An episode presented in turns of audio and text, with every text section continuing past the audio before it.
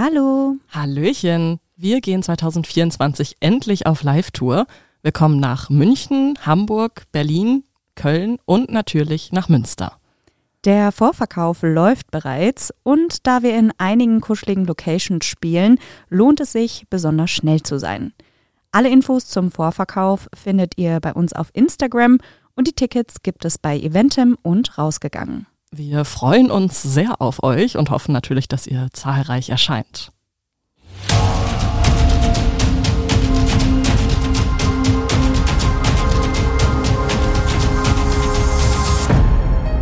Menschen und Monster. Ein Podcast über wahre Verbrechen und ihre Hintergründe. Hallöchen. Hallo und herzlich willkommen zurück zu einer neuen Folge. Ich bin Maren. Und ich bin Stefanie. Hallo Stefanie. Hallo Maren. Mir ist letzte Woche was ziemlich doofes passiert. Also, das wird jetzt keine lustige Story, sondern es hat mich richtig geärgert. Ja, okay. Und zwar bin ich ja gerade auf Wohnungssuche in Bayern und habe da in diesem Ort, also man muss sagen, da gibt's nicht viele Anzeigen. Und wenn da eine neue ist, dann freue ich mich immer und dann gucke ich mir das an und in den meisten Fällen passt es aber nicht. Und deswegen habe ich mich umso mehr gefreut, als da eine Wohnung war, die wirklich richtig gut aussah und alle Kriterien erfüllt hat. Und ich habe mich da natürlich auch direkt gemeldet und wir sind ja selbstständig, deswegen wirkt das erstmal meistens abschreckend auf Vermieter. Also meistens kriege ich gar keine Antwort oder, also wenn ich Glück habe, kriege ich halt eine Antwort und dann eine Absage.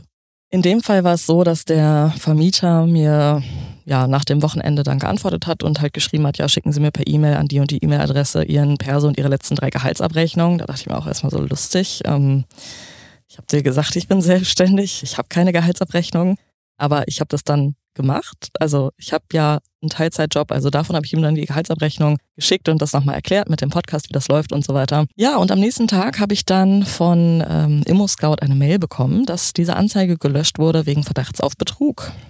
Und das bedeutet, dass diese Person durch meine Gehaltsabrechnung alle meine relevanten persönlichen Daten hat. Meine Adresse, meine E-Mail-Adresse, meinen Personalausweis, also die Nummer davon, meine Krankenkasse, meine Versicherungsnummer bei der Krankenkasse, mein Geburtsdatum und meine IBAN. What the fuck, Stefanie? Warum, warum würde man ich überlege gerade, musste ich sowas schon mal schicken? Ja, wahrscheinlich schon. Also es ist jetzt nicht ungewöhnlich, dass man seine letzten drei Gehaltsnachweise zeigen muss. Vielleicht nicht unbedingt vor einer Besichtigung schon, aber manche Vermieter machen das, um vorher halt schon auszusortieren, wen sie überhaupt einladen und wen nicht. Es ja, aber war, Perso, Stefanie, du darfst doch niemandem ein Foto von deinem Perso schicken. Das, ja, nicht? Nee. Also so gar nicht, gar nicht. Oh. Vor allem, weil Leute sich dann in, also wenn du zum Beispiel auch so äh, Bankkonten oder sowas eröffnest, so sei, solche Sachen, dann brauchen die ja voll oft so deinen Perso und sowas. Und dann immer Vorder- und Rückseite natürlich vom Perso. Oh, oh no, Stephanie! Okay, ich dachte, das wäre allgemein bekannt, dass man solche Sachen nur ja, Menschen schickt, die man, also wir haben jetzt auch schon mal den Mädels von Eyes in the Dark unsere Persos geschickt. Das war aber für eine Airbnb-Sache, aber Okay, also ich glaube, ich vermute, hoffe nicht, dass da jetzt noch Schlimmeres mit passiert. Aber Leute, sendet niemals euren Perso, vor allem nicht Vorder- und Rückseite im Internet rum. Was hat man dir jetzt geraten? Gar nichts. Ach so, ich dachte. Da steht also, einfach nur, das wurde rausgenommen aus Grund, aufgrund von Verdachts auf Betrug. Ja, okay, dann würde ich vielleicht mal an die schreiben oder so in der Hotline und fragen, was man da jetzt machen soll, wenn man was geschickt hat. Ja, was willst du halt machen, ne? Also, du kannst ja nichts machen, ich kann es nicht zurücknehmen. Mhm. Ich ja. kann halt wahrscheinlich meine IBAN ändern, da muss ich die überall ändern. Scheiße. Also, ich bin halt richtig, richtig abgefuckt deswegen. Und ich habe natürlich auch mega Schiss, dass jetzt jemand versucht, meine Identität dadurch zu klauen.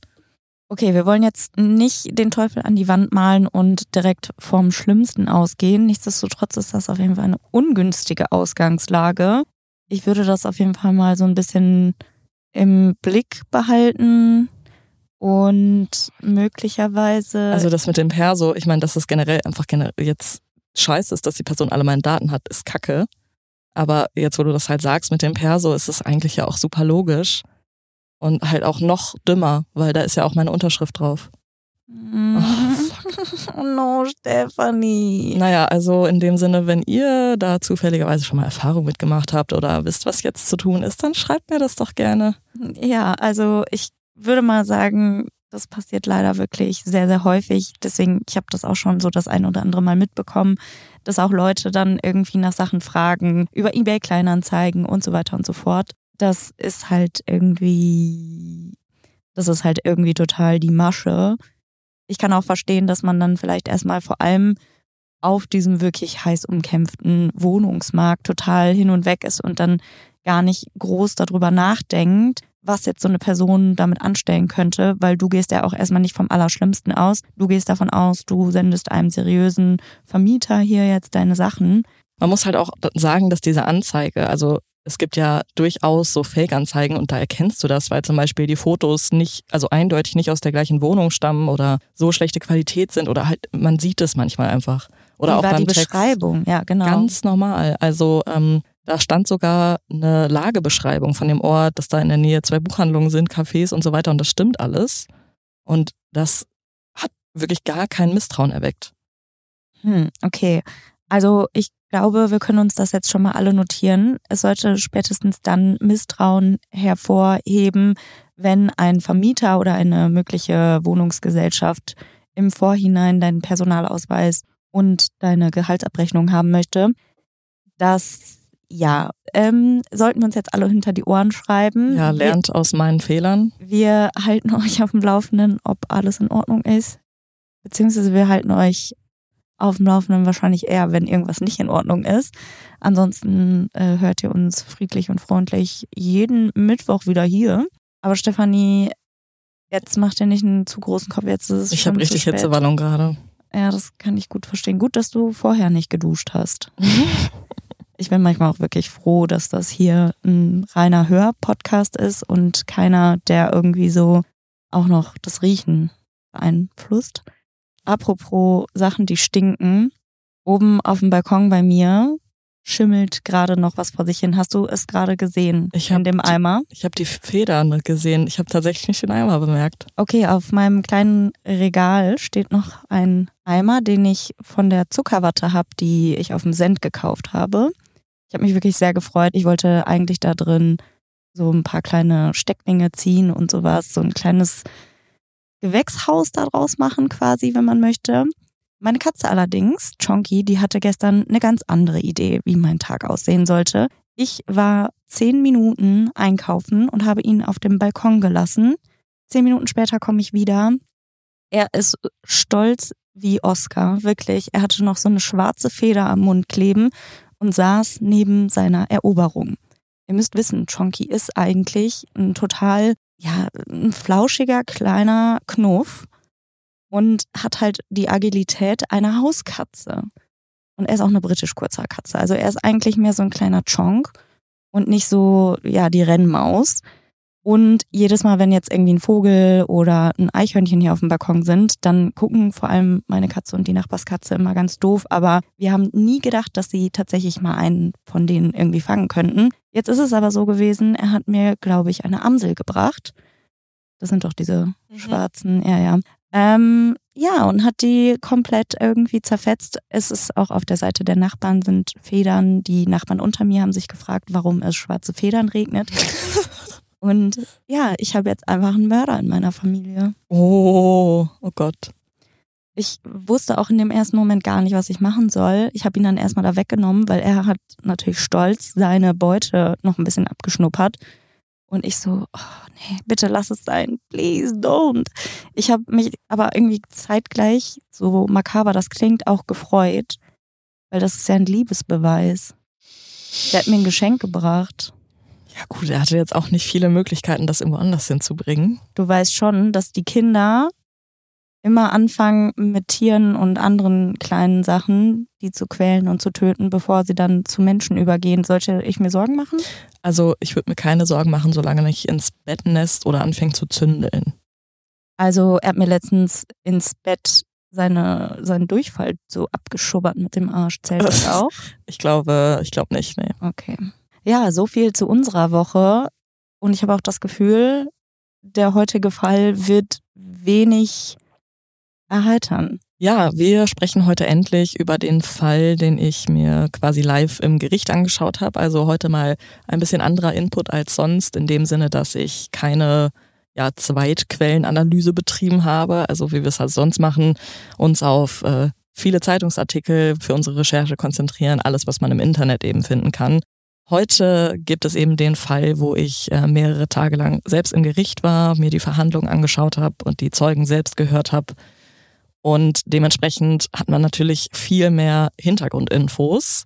Deswegen wird es heute auch wahrscheinlich etwas länger als sonst. Also schnallt euch an. Ja, und ich bin besonders gespannt, weil ich habe das Ganze ja so ein bisschen zeitgleich live mit dir mitverfolgen können. Wir haben uns auch eigentlich nach fast jedem Gerichtstermin nochmal besprochen, nochmal kurz zusammengefasst, was so passiert ist. Aber bei den letzten Verhandlungstagen, da ist das dann nicht mehr so gewesen. Und ich habe das Gefühl, ich habe so zwei Drittel des Falls ungefähr mitbekommen. Aber mir fehlen halt noch viele Details. Und ich habe auch tatsächlich bis heute nicht nachgeschaut, wie das Urteil ausgefallen ist.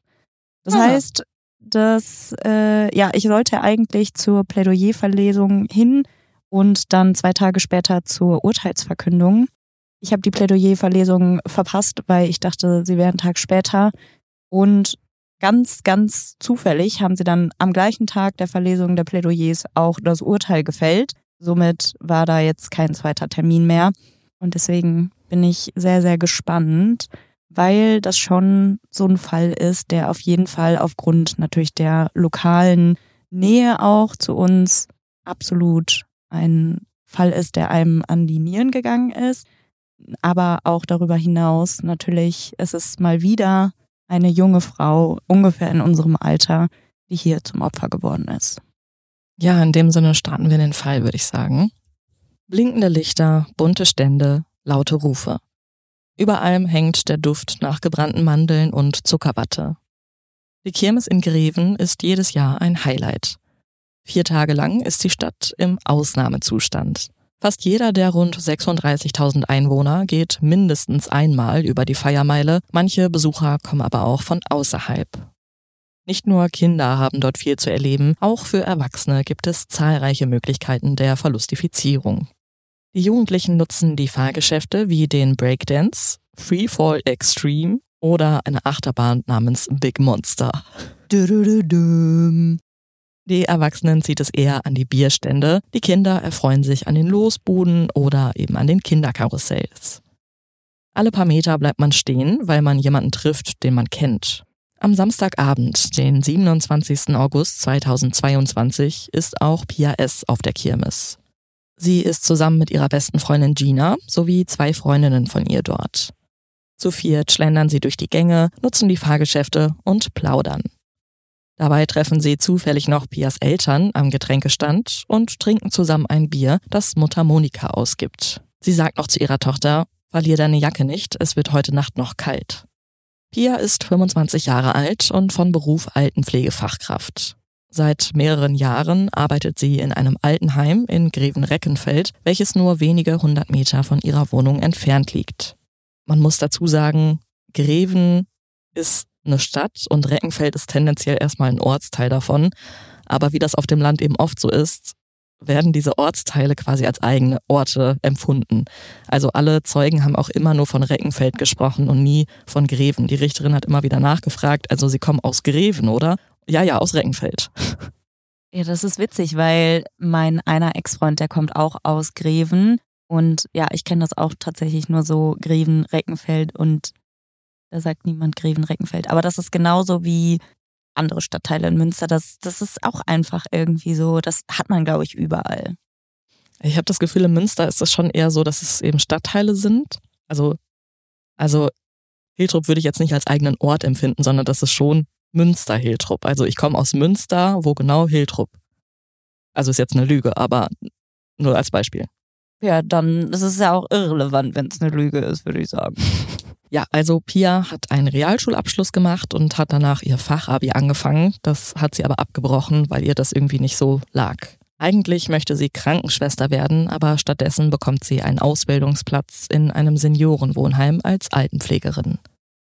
Ihr Bruder Mario wohnt auch zu Hause und ist zwei Jahre jünger als sie. Schon als junges Mädchen interessierte Pia sich für Pferde und fing an zu voltigieren. Anschließend nahm sie Reitunterricht und als sie älter wurde, hatte sie auch ihre erste Reitbeteiligung. Ihr größter Wunsch war es immer, ein eigenes Pferd zu haben und dieser Traum erfüllt sich, als sie mit ihrer Ausbildung fertig ist.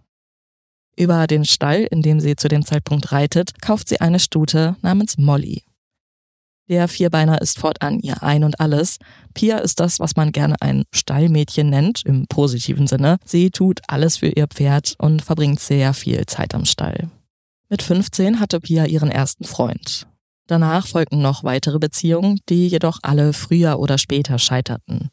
Ihre Mutter ist über die Männerauswahl ihrer Tochter nicht wirklich glücklich, denn oft seien das Typen gewesen, die gar keine Arbeit haben oder ihrer Aussage nach faul waren. Irgendwann lernt Pia Rico kennen. Er ist gut aussehend, voll tätowiert und erfüllt zumindest äußerlich das Bad Boy-Schema. Die beiden sind so zwei, drei Jahre zusammen und entscheiden sich Ende 2020 in eine gemeinsame Wohnung zu ziehen, da beide eben zu Hause bei den Eltern ausziehen wollen. Sie finden dann auch eine Dreizimmerwohnung in Reckenfeld, die für Pia sehr günstig liegt, denn von dort aus sind es eben nur wenige hundert Meter bis zu ihrer Arbeit. Doch kaum ist das Paar eingezogen, tauchen die ersten Probleme auf.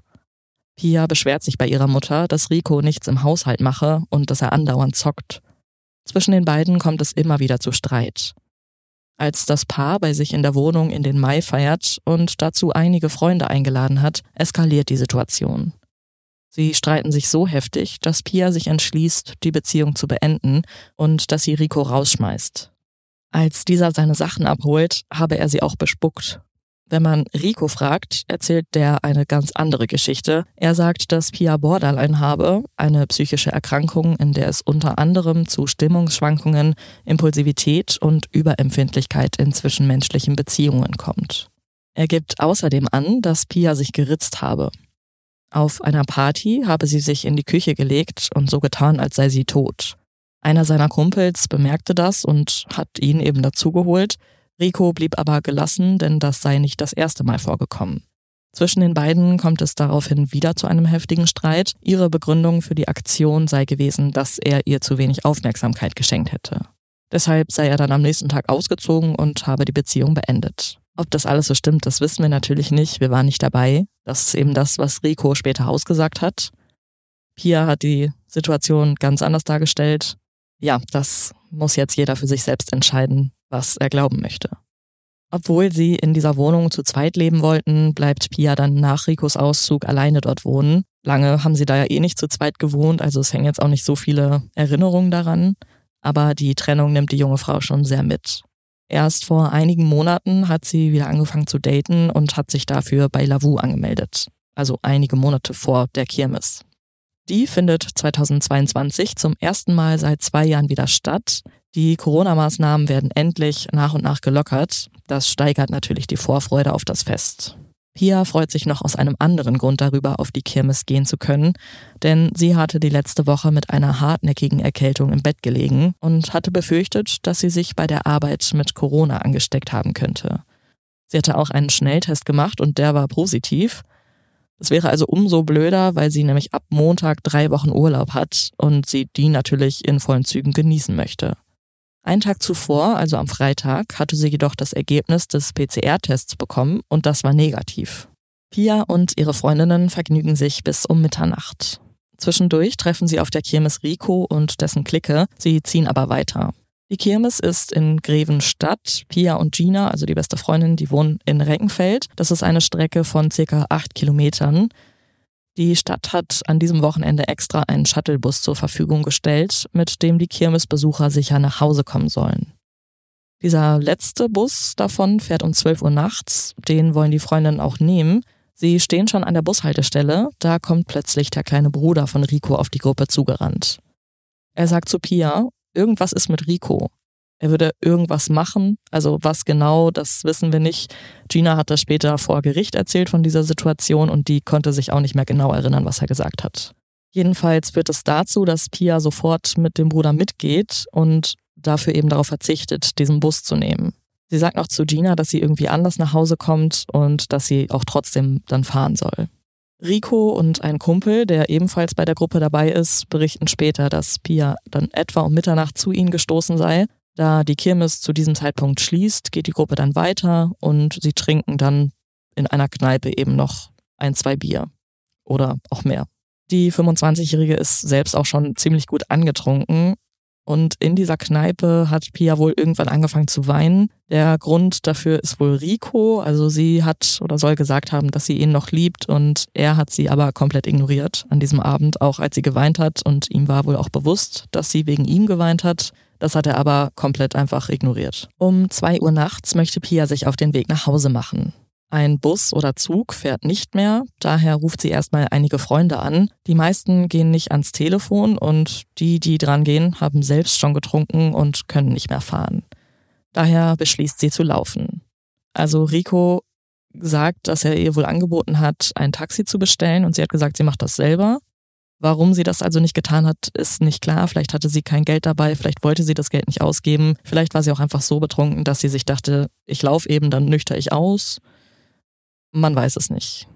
Ihre beste Freundin Gina schreibt ihr um 3.55 Uhr noch eine Nachricht, um zu fragen, ob bei ihr alles gut sei. Die Nachricht wird jedoch nicht mehr zugestellt. Am nächsten Tag ist Pia nicht erreichbar und antwortet auch nicht auf Nachrichten.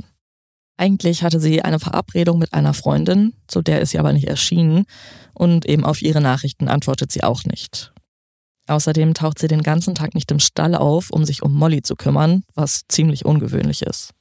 Als es immer später wird, meldet sich Gina bei Mario, das ist Pias Bruder, und fragt, ob er vielleicht etwas von ihr gehört hat. Auch er versucht daraufhin, seine Schwester zu erreichen, doch das Handy ist ausgeschaltet. Er fährt zu ihrer Wohnung und klingelt, aber niemand öffnet. Pias Auto steht vor der Tür und in der Wohnung ist weder Licht noch Bewegung zu sehen. Um 23.30 Uhr ruft Mario seine Mutter an. Monika hatte selbst am Abend eine WhatsApp an Pia geschickt, die aber nicht zugestellt wurde. Die letzte Kommunikation zwischen den beiden fand am Samstagabend statt, als Pia um 22.45 Uhr ein Foto von einem Karussell geschickt hat und wissen wollte, ob Monika ihre Tasche halten könnte, während die Mädels mit dem Fahrgeschäft fahren. Doch die Nachricht hatte ihre Mutter zu spät gesehen, deshalb haben sie sich jetzt an dem Abend auf der Kirmes nicht nochmal getroffen. Als Monika ihre Tochter nun auch nicht erreichen kann, macht sie sich Sorgen. Deshalb packt sie sich den Wohnungsschlüssel ein, den sie von Pia hat, und macht sich auf den Weg zu ihr. Auch auf ihr Klingeln reagiert keiner, deshalb verschafft Monika sich mit dem Schlüssel Zutritt. Doch die Wohnung ist leer, das Bett gemacht. Ist Pia gestern gar nicht nach Hause gekommen? Monika sucht im Wäschekorb nach der Kleidung, die ihre Tochter gestern getragen hat, aber ihr Verdacht bestätigt sich, die Klamotten fehlen. Außerdem steht noch Essen vom Vortag auf dem Tisch. Aber wo könnte Pia sein? Von Gina weiß die Familie, dass sie gestern länger blieb und nicht den Shuttlebus nahm. Sie weiß außerdem, dass sie danach zu Rico wollte. Monika klingelt um kurz nach Mitternacht bei der Wohnung direkt unter der von Pia. Dort wohnt Dennis H., 26 Jahre alt. Die beiden sind befreundet, hatten jedoch in letzter Zeit Streit. Eigentlich hatten sie einen Urlaub in die Türkei zusammen gebucht, der in einer Woche losgehen sollte, doch diesen hatten sie vor einiger Zeit wieder storniert. Dennoch fragt Monika ihn, ob er etwas von Pia wisse und ob er sie gesehen habe. Dennis verneint das jedoch, er habe seine Nachbarin sogar schon seit ein paar Tagen nicht mehr gesehen. Monika fährt als nächstes auf die Polizeiwache. Sie will ihre Tochter als vermisst melden. Dort hört sie jedoch, was viele Angehörige von Vermissten zunächst gesagt bekommen, Pia ist volljährig, nur weil sie sich einen Tag nicht meldet, werden nicht gleich Suchmaßnahmen eingeleitet. Schließlich war in der Wohnung alles ordentlich und Monika kann jetzt auch keinen Hinweis darauf geben, dass da vielleicht irgendein Verbrechen vorliegt. Deshalb wird ihr geraten, erstmal abzuwarten, zumindest bis zum nächsten Abend. Dann solle sie sich dann nochmal melden, falls Pia bis dahin immer noch nicht aufgetaucht ist. Die Mutter beruhigt das jedoch keinesfalls. Ihre nächtliche Fahrt führt sie als nächstes zu Ex-Freund Rico. Um ein Uhr nachts klingelt sie bei ihm, sein Bruder öffnet und sagt, dass Rico schon schläft. Er will ihn auch nicht wecken. Wenig später meldet sich Rico allerdings mit einer Nachricht bei Monika. Er schildert, dass er Pia zuletzt gegen zwei Uhr bei Kick gesehen habe. Sie wollte eben nach Hause gehen und sich dafür ein Taxi bestellen. Rico und seine Freunde seien von dort aus noch weitergezogen. Die Nacht vergeht für Monika und ihren Mann, ohne dass sie ein Auge zutun können. Am nächsten Morgen schnappen sie sich ihre Fahrräder und fahren die Kirmes ab. Sie erhoffen sich irgendeinen Hinweis auf Pia zu finden. Auch die umliegenden Straßen und den Weg nach Reckenfeld fahren sie, in der Hoffnung, ihre Tochter zu finden. Vielleicht liegt sie irgendwo im Graben und ist betrunken. Rückblickend schüttelt Monika über diesen Gedanken den Kopf. Schließlich ist seit dem Kirmesabend schon ein ganzer Tag vergangen. Wenn Pia tatsächlich irgendwo im Graben gelegen hätte, wäre sie wohl nicht mehr alkoholisiert gewesen. In der Zwischenzeit setzen sich Pias Freunde und ihr Bruder daran, eine Vermisstenmeldung zu erstellen, die sie in den sozialen Medien posten. Die Suchmeldung verbreitet sich rasend schnell. Bald hat fast jeder aus Greven den Aufruf in einer Instagram-Story, einer Facebook-Gruppe oder einem WhatsApp-Status gesehen. Monika hält es am Mittag nicht mehr aus und geht erneut zur Polizei. Sie erzählt, dass Pia seit Samstag nicht bei ihrem Pferd war und dass ihr irgendetwas zugestoßen sein muss. Sie nennt außerdem zwei junge Männer, die sie verdächtigt. Der Polizeibeamte leitet daraufhin weitere Maßnahmen ein. Als erstes soll Pias Wohnung durchsucht werden. Monika will wissen, warum ihre Anzeige nun plötzlich doch ernst genommen wird. Da schaut der Polizist ihr ernst in die Augen und sagt, ein Pferdemädchen lässt sein Pferd nicht alleine. Als Monika später vor Gericht von dieser Situation berichtet, bricht sie in Tränen aus. Gemeinsam fahren sie zu Pias Wohnung, doch dort können die Beamten nichts Auffälliges finden. Daher folgen Zeugenbefragungen und vor allem endlich ein öffentlicher Suchaufruf. Jetzt berichten auch die Zeitungen und das Radio über Pias Verschwinden und bitten Zeugen, sich zu melden. Und es gibt auch tatsächlich mehrere Zeugen, die weiterhelfen können. Allen voran zwei jugendliche Brüder, die an einem Kreisverkehr in der Nähe von Pias Haus wohnen. Der jüngere von ihnen wurde in der Nacht zum 28. August wach, weil vor seinem Fenster ein lauter Streit zwischen einem Mann und einer Frau stattfand. Das war etwa um drei Uhr nachts. Die Frau schrie, Gib mir mein Handy zurück. Der Mann erwiderte, Warum hast du das gemacht? Wer ist jetzt dein neuer Freund? Der 15-Jährige, der das eben mitbekommt, versucht aus dem Fenster zu schauen, aber er erkennt nicht viel. Er hört, dass der Mann die Frau beleidigt. Auch sein Bruder hat den Streit gehört.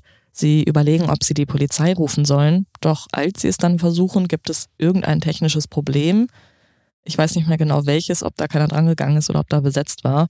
Irgendwas hat auf jeden Fall nicht geklappt und als sie dann es nochmal versuchen wollen, ist es inzwischen auch schon leise geworden und sie haken die Sache dann ab. Wahrscheinlich einfach nur irgendein betrunkenes Pärchen auf dem Weg nach Hause, denken sie sich.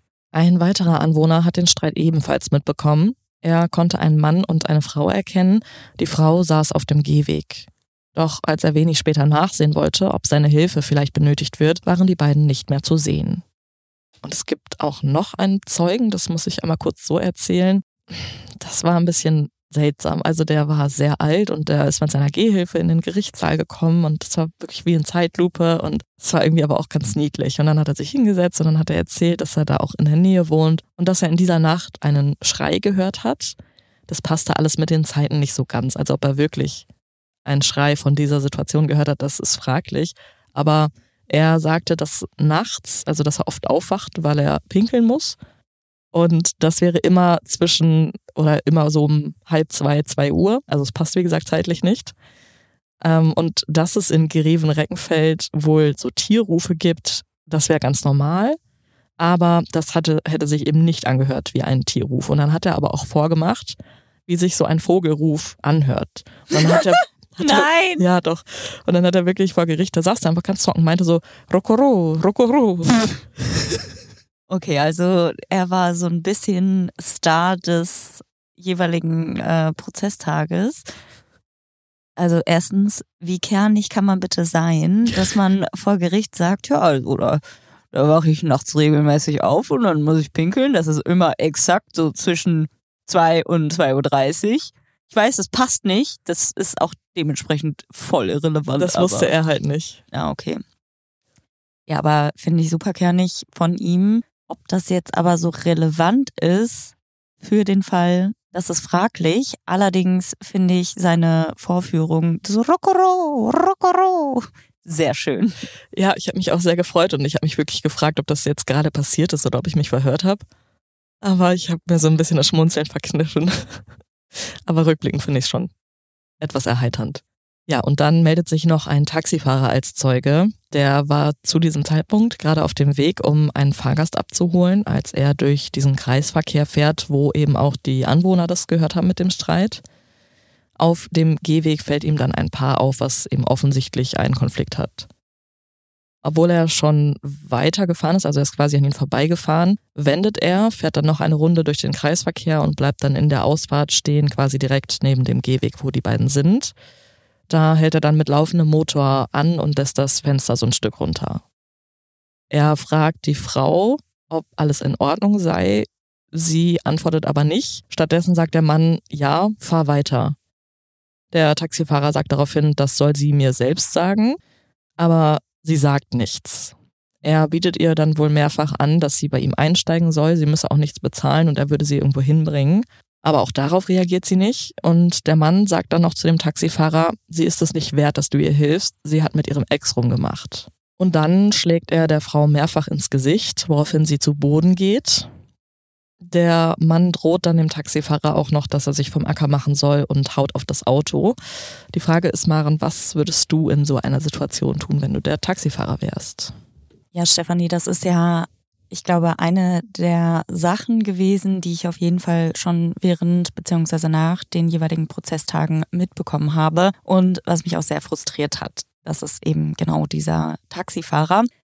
Bevor wir jetzt aber gleich dazu kommen, was er getan hat oder nicht getan hat. Ich persönlich würde tatsächlich in so einem Moment gar nicht zögern, die Polizei zu rufen, wenn ich sehen würde, dass nicht nur lauthals irgendwie gestritten wird, sondern auch zum einen nach der Aussage von dem jungen Mann, sie ist es nicht wert, dass man ihr hilft, weil sie mit ihrem Ex-Freund rumgemacht hat.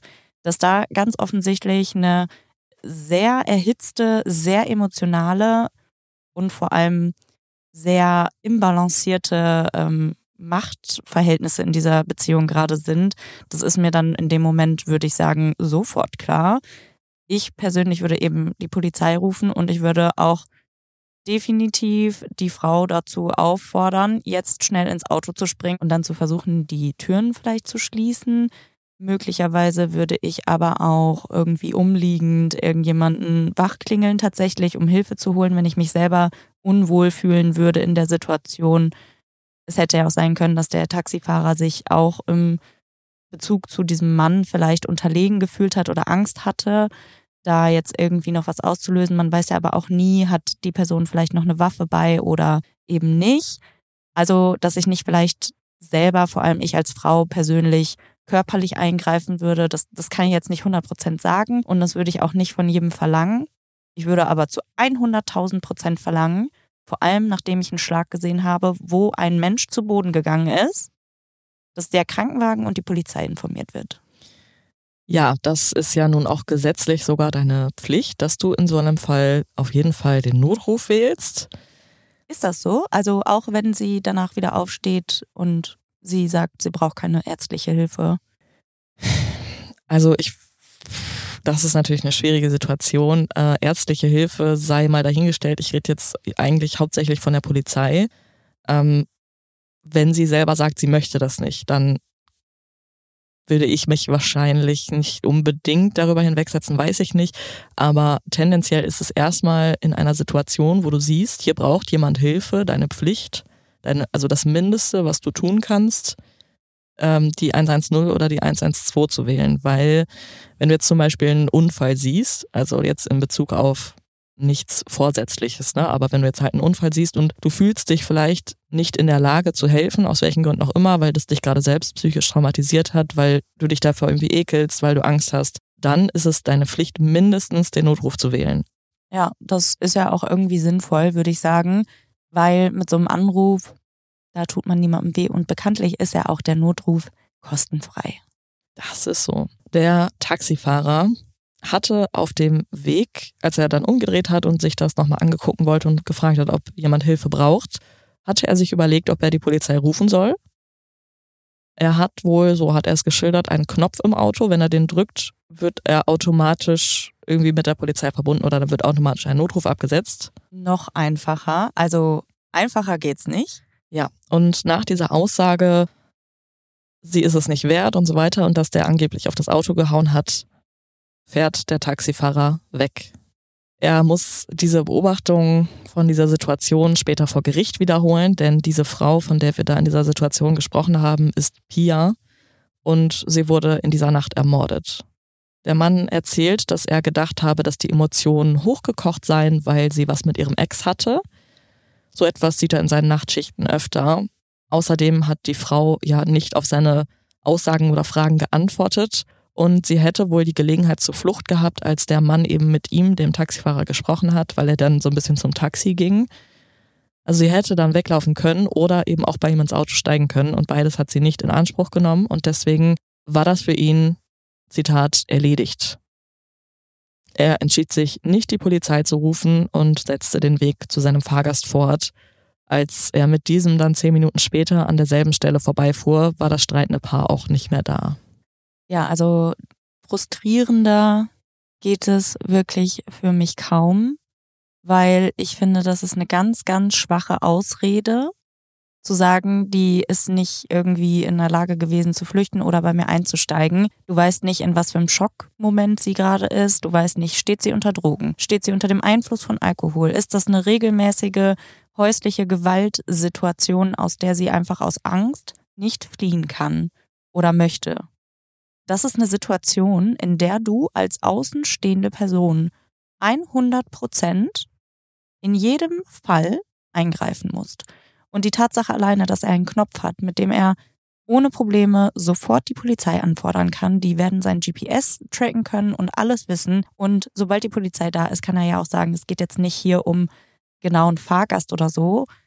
Es ist ja scheißegal. Die Polizei wird, wenn er das beschreiben kann, selbst wenn er am Ende nur seine seinen Zeugenbericht abgeben kann und die Leute sind schon weg, dann hat er das gemeldet und zwar sofort.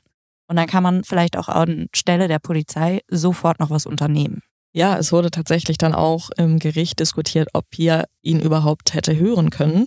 Denn er hat am Straßenrand gehalten, sie hat sich halt am, auf dem Gehweg befunden, das waren ungefähr drei bis vier Meter.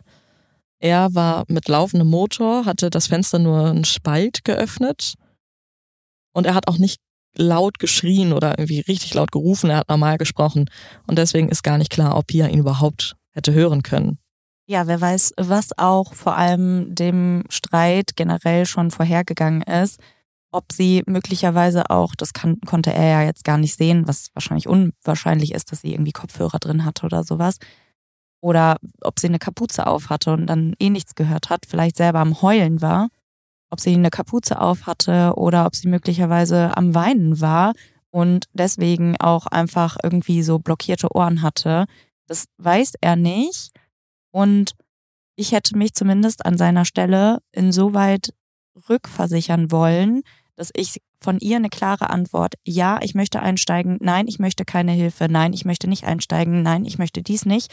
Ein klares Ja oder Nein hätte mir schon da auf jeden Fall entgegenkommen müssen. Für mich, dass ich entscheide, dass ich jetzt fahre. Ja, also ich kann mir keine Situation vorstellen, in der ich sehe, wie jemand geschlagen wird und in der ich wegfahre, ohne etwas zu tun. Das, ja, da ja. bin ich sicherlich nicht alleine. Ja, ich bin auch gespannt. Weißt du, ob da jetzt im Nachhinein dem Taxifahrer noch irgendwas vielleicht sogar zur Last gelegt wird? Ich habe nur von dir mitbekommen, dass auf jeden Fall die Stimmung ihm gegenüber im Gerichtssaal auch eher durchwachsen war. Ja, definitiv. Ob das für ihn jetzt noch Konsequenzen hat, das kann ich dir gar nicht sagen. Das wurde nicht weiter thematisiert. Allerdings war die Stimmung nach dieser Zeugenaussage wirklich fassungslos, kann man sagen. Der, also es ist ja immer so, es gibt ja die Kammer, die oder eine Schwurgerichtskammer besteht ja aus der Vorsitzenden Richterin in diesem Fall, zwei beisitzenden Richter und zwei Schöffen. Und wenn die Richterin fertig ist mit ihrer Befragung, dann fragt sie ihre beisitzenden Richter, ob die noch Fragen haben. Normalerweise stellen die dann entweder gar keine Fragen oder vielleicht ein oder zwei Nachfragen. Und in diesem Fall war das so, dass der beisitzende Richter gar keine richtige Frage gestellt hat, sondern er hat gesagt, das widerspricht dem gesunden Menschenverstand, in so einer Situation wegzufahren. Das ist beim besten Willen nicht nachvollziehbar. Und er hat wirklich ein, zwei Minuten gesagt, dass er es, und er war wirklich fassungslos, dass er es einfach nicht fassen kann, wieso der Mann gedacht hat, nach der Aussage, sie hatte was mit ihrem Ex-Freund, dass er dann dachte, das ist ja jetzt doch nicht so schlimm und meine Hilfe wird doch nicht gebraucht. Und dann hat er am Ende sich nochmal kurz gesammelt und hat gesagt, ach so ja, meine Frage war jetzt eigentlich, wieso sind Sie weitergefahren? Also um quasi wirklich nochmal eine Frage gestellt zu haben, weil das ist ja der Sinn der Sache. Aber es war halt klar, dass er einfach zum Ausdruck bringen wollte, dass er nicht verstehen kann, wieso er so gehandelt hat. Ja, das kann ich auch verstehen. Ich glaube, bei all dem gehen wir jetzt aber mal von dem Taxifahrer, der sich möglicherweise nicht richtig verhalten hat, weiter in den Fall, weil letztendlich ist nicht er der Täter gewesen, sondern jemand ganz anders. Ja, das stimmt. Ja, diese Aussage vom Taxifahrer, die hilft den Ermittlern zu dem Zeitpunkt von Pias Verschwinden auf jeden Fall auch weiter, denn er kann ja zumindest ein bisschen was sagen zu dem Mann, mit dem Pia sich dort aufgehalten hat. Er beschreibt ihn als, Zitat, ein bisschen fett, mit einer Kappe und einem Dreitagebart. Es gibt einen Mann in Pias Umfeld, auf den diese sehr grobe Beschreibung zutrifft, und das ist auch einer von den beiden Männern, die Pias Mutter schon als Verdächtige genannt hatte. Ja, da wollte ich sowieso fragen, kommst du dann darauf noch zurück, wen sie da benannt hat? Was glaubst du denn, wen sie genannt hat? Also ich würde vermuten, bevor sie jetzt vielleicht auch die Info hatte, dass da, beziehungsweise zu dem Zeitpunkt hatte sie ja wahrscheinlich die Info noch gar nicht, dass auch ein Taxifahrer sie gesehen hat. Ich gehe stark davon aus, aufgrund dessen, dass die beiden sie und der Nachbar unter ihr, der Dennis, eine Auseinandersetzung hatten, dass sie den genannt hat. Und aufgrund der schon eher schwierigen Vergangenheit mit ihrem Ex-Freund bin ich mir sicher, dass sie auch ihn genannt hat. Ja, genau so ist es. Und Dennis H., der Nachbar von unten, ist eben der Mann, auf den diese Beschreibung zutreffen würde. Am nächsten Tag bitten die Polizisten ihn daher um ein zweites Gespräch. Also er wurde schon direkt unmittelbar befragt, weil er natürlich auch in dem gleichen Haus wohnt als Zeuge. An diesem nächsten Tag ist Dennis eben mit Freunden auf der Kirmes. Er wird dann von den Polizisten angerufen und sie fragen ihn, ob er sich mit ihnen auf der Emsbrücke treffen könnte. Das ist in der Nähe und das ist wohl auch am Rande der Suchmaßnahmen. Von daher passt das irgendwie für alle ganz gut. Dieses Mal stellen sie ihm dann noch ein paar weitere Fragen. Darüber hinaus eben, wann er sie zuletzt gesehen hat, auch wie die Beziehung zwischen den beiden war, und nach einer halben Stunde etwa schlagen sie dann vor, das Gespräch auf der Wache fortzuführen. Man fragt ihn dort außerdem, ob man sein Handy überprüfen könne. Als Zeuge, was er zu diesem Zeitpunkt noch ist, muss er dieser Bitte nicht nachkommen. Er tut es aber freiwillig und gibt den Beamten auch den PIN-Code zum Entsperren des Handys. Die Polizisten schauen sich dann die Nachrichten an und finden dort den Chatverlauf zwischen ihm und Pia. Und der stimmt nicht mit seiner Aussage überein, dass er sie zuletzt vor mehreren Tagen gesehen hätte. Als die Beamten den 26-Jährigen damit konfrontieren, dass er nun als Beschuldigter geführt wird, erklären sie ihm seine Rechte. Unter anderem, dass er das Recht auf einen Anwalt hat und dass er sich eben einen aus dem Telefonbuch aussuchen kann, wenn er jetzt keinen kennt. Dennis H. sagt, ja, er würde gern einen Anwalt in Anspruch nehmen. Der vernehmende Ermittler fragt, haben Sie Ihre Rechte verstanden? Dennis sagt ja und dann ich war's. Als der erste Schock verdaut ist, fragt der Ermittler, wo sie Pia finden können. Dennis beschreibt es ihm. Gibt es irgendeine Chance, dass wir sie noch lebend finden? fragt der Polizist. Und Dennis schüttelt den Kopf. Bevor seine Vernehmung fortgesetzt wird, geben die Ermittler weiter, wo sich Pia befinden könnte. Es handelt sich um ein Waldstück in Saarbeck, das ist etwa zwölf Kilometer von dem Haus in Reckenfeld entfernt. Ein Streifenwagen wird dorthin geschickt und nach einigem Suchen finden sie eine junge Frau auf einer Erderhöhung im Wald. Dass es Pia ist, kann eindeutig anhand einer Tätowierung am Unterarm festgestellt werden. Auf den ersten Blick ist außerdem erkennbar, dass sie nicht mehr am Leben ist. Jetzt geht also alles ganz schnell. Die Mordkommission namens Kirmes wird gegründet und sofort wird auch die Wohnung des Geständigen durchsucht. Ebenso sein Auto. Sein Handy wird jetzt einer noch genaueren Untersuchung und Sicherstellung unterzogen und Dennis H. wird am nächsten Tag dem Haftrichter vorgeführt, woraufhin er in Untersuchungshaft landet. Bei der weiteren Befragung erzählt Dennis von der Tat und dass er nicht fassen könne, was geschehen ist. Er sei nicht er selbst gewesen. Eigentlich sei er nie aggressiv, er habe sich wie fremdgesteuert gefühlt und sei außerdem stark alkoholisiert gewesen. Am nächsten Morgen habe er von dem Vorfall zunächst nichts mehr gewusst, erst nach und nach sei die Erinnerung gekommen. Er wisse nicht, wie das passieren konnte. Der 26-Jährige berichtet auch von dem Taxifahrer und fragt, warum hat er das nicht verhindert? Nein, hat er nicht gesagt. Doch. Alter. Also sorry, aber sowas finde ich richtig frech. Also ich habe schon einen Brast auf diesen Taxifahrer, jetzt auch auf Dennis. Aber dann noch zu sagen, wieso hat er es nicht verhindert, wenn auch er in dieser Situation, Dennis hätte genau in dieser Situation sagen können, nimm die Schlampe mit oder was auch immer in seinem Jargon. Weil wenn sie es ja in seinen Augen in dem Moment nicht wert war, wieso hat er sie nicht einfach mit ihm mitgehen lassen? Wieso hat er sie nicht einfach da reingestopft und gesagt, ganz ehrlich, ist mir egal, fahr die hin, wo auch immer du willst, drop die bei ihrem Ex-Freund ab. Das wäre mein Rage gewesen. Das hätte ich gesagt wahrscheinlich so. Alter, nimm die mit, Alter, das ist nicht so. Aber dann zu sagen, wieso hat er es nicht verhindert, das finde ich wirklich krass. Ja, das hat so ein gewisses Geschmäckle. Also, das ist ein Verhaltensmuster, was er auch immer wieder ja, zeigt, dass er die Schuld immer bei anderen sucht und nie bei sich. Dennis H. will zu diesem Zeitpunkt nicht mehr leben. Direkt nach seinem Geständnis hat er im Polizeigewahrsam einen Selbstmordversuch unternommen. Er ließ sich dazu rückwärts vom Bett fallen und wollte sich an der Kloschüssel das Genick brechen. Das hat nicht funktioniert. Also er wurde dann medizinisch versorgt, weil er sich natürlich trotzdem verletzt hat, aber erfolgreich war dieser Selbstmordversuch jedoch nicht. Etwa ein halbes Jahr später, im März 2023, beginnt der Prozess gegen Dennis H. Er ist angeklagt wegen Totschlags. Und um einmal in diese Situation einzuführen, möchte ich gerne einmal die Protagonisten des Gerichtssaals vorstellen, denn das waren irgendwie alles so ein bisschen spezielle Charaktere oder zumindest einprägsam. Also die Kammer habe ich ja gerade schon gesagt, Richter, zwei beisitzende Schöffen. Die Richterinnen waren, die kennen wir beide schon, das ist Richterin Am. Ähm, ähm, ähm, ähm, nein, ich will sie jetzt auch gar nicht irgendwie runtermachen. Das ist eine total süße ältere Frau. Ja, wir haben uns auch sehr professionell und erfahren auch.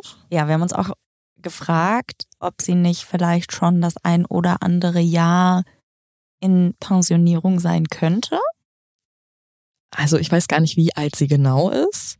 Ich würde sagen so Anfang 60, Mitte. Was? Okay, ich würde sie älter schätzen. Ja, eigentlich schon. Ne? Aber also ich meine, die Wahrscheinlichkeit, dass sie das hier hören wird, wie wir sie bewerten, ist ja auch irrelevant. Dass all das, wie alt sie ist und wie sie spricht, tut natürlich ihrer Professionalität keinen Abbruch. Nein, aber das war trotzdem ein Erlebnis, sag ich mal. Also sie wiederholt teilweise Wortsätze, fängt dann von vorne wieder an, dann immer dieses Minuten- oder sekundenlange Stocken im Sinne von, ähm, ja, äh, und dann, ja, dann haben sie quasi also dann haben sie, als man kann das gar nicht richtig nachmachen. Als hätte man so früher gegen so einen CD-Player getreten oder so gegengeschnippt. Ungefähr so. Und ja. dann hat die CD ja immer so gestoppt. Ja, und das hat dazu geführt, dass ganz, ganz viele Zeugen Probleme hatten, ihre Fragen zu verstehen.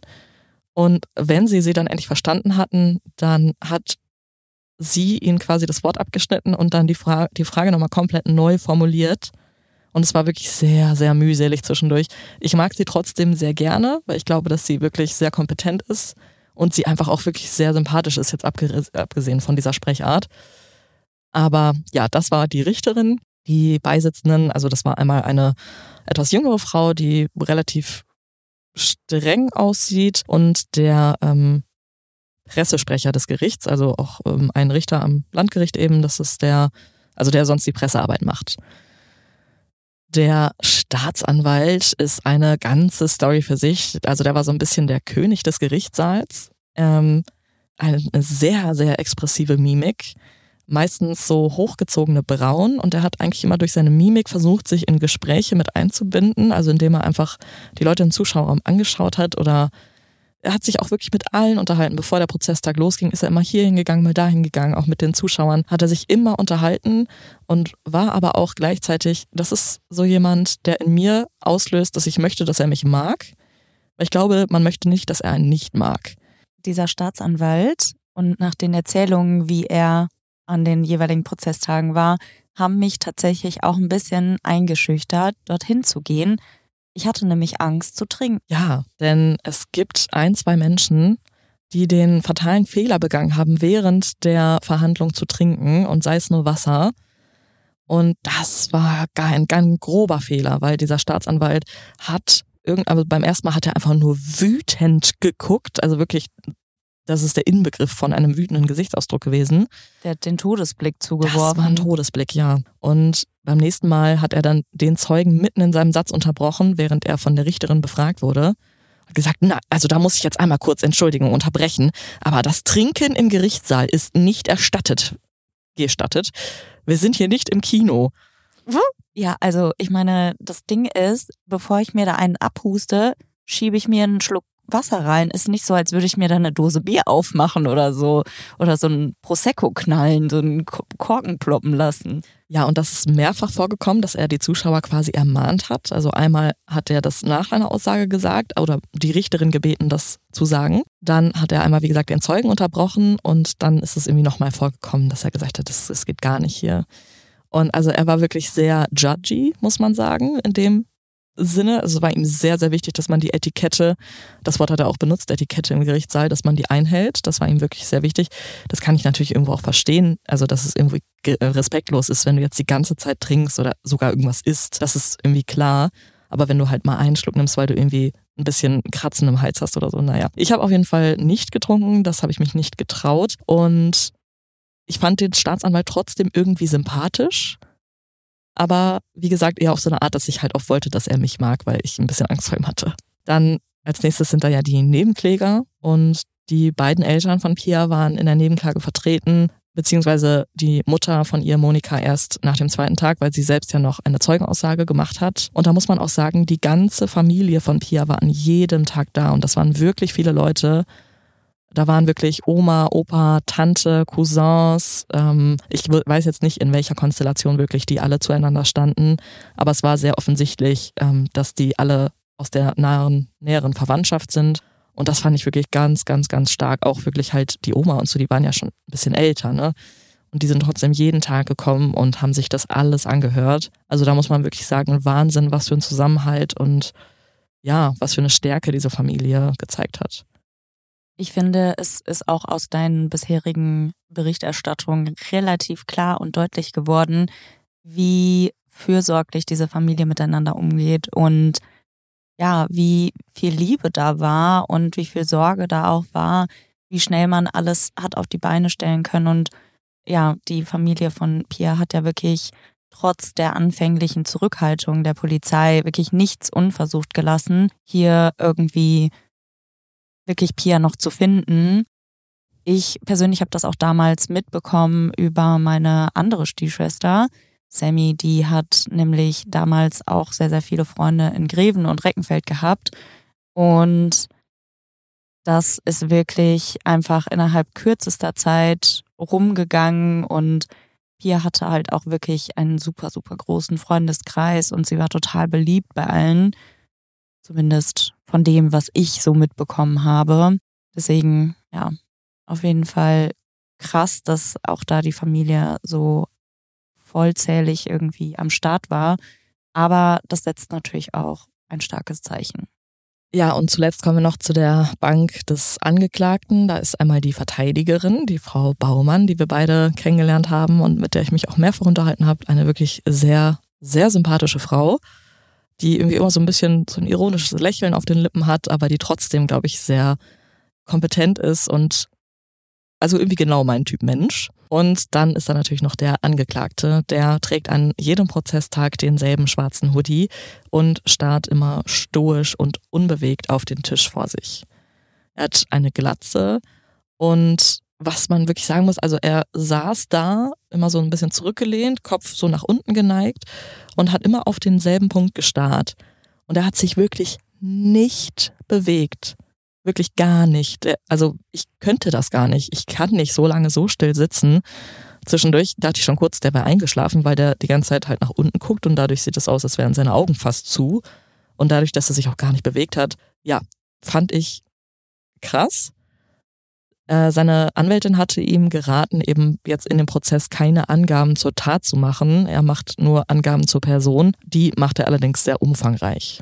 Dennis H. ist in Bramsche in Niedersachsen aufgewachsen.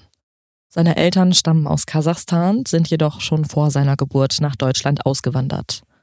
Er und seine sechs Geschwister wachsen in geordneten Verhältnissen auf. In der Schule ist er eher ein mäßiger Schüler, hängt sich aber vor dem Hauptschulabschluss nochmal rein und besteht so gerade eben.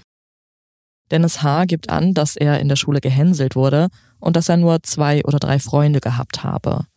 Das hätte ihn allerdings nicht sonderlich belastet. Er beschreibt sich als ruhige Person, die nicht bei jedem Blödsinn mitmache. Mit 15 Jahren beginnt er eine Ausbildung zum Fahrzeugbauer und Karosseriemechaniker bei der Firma Fiege.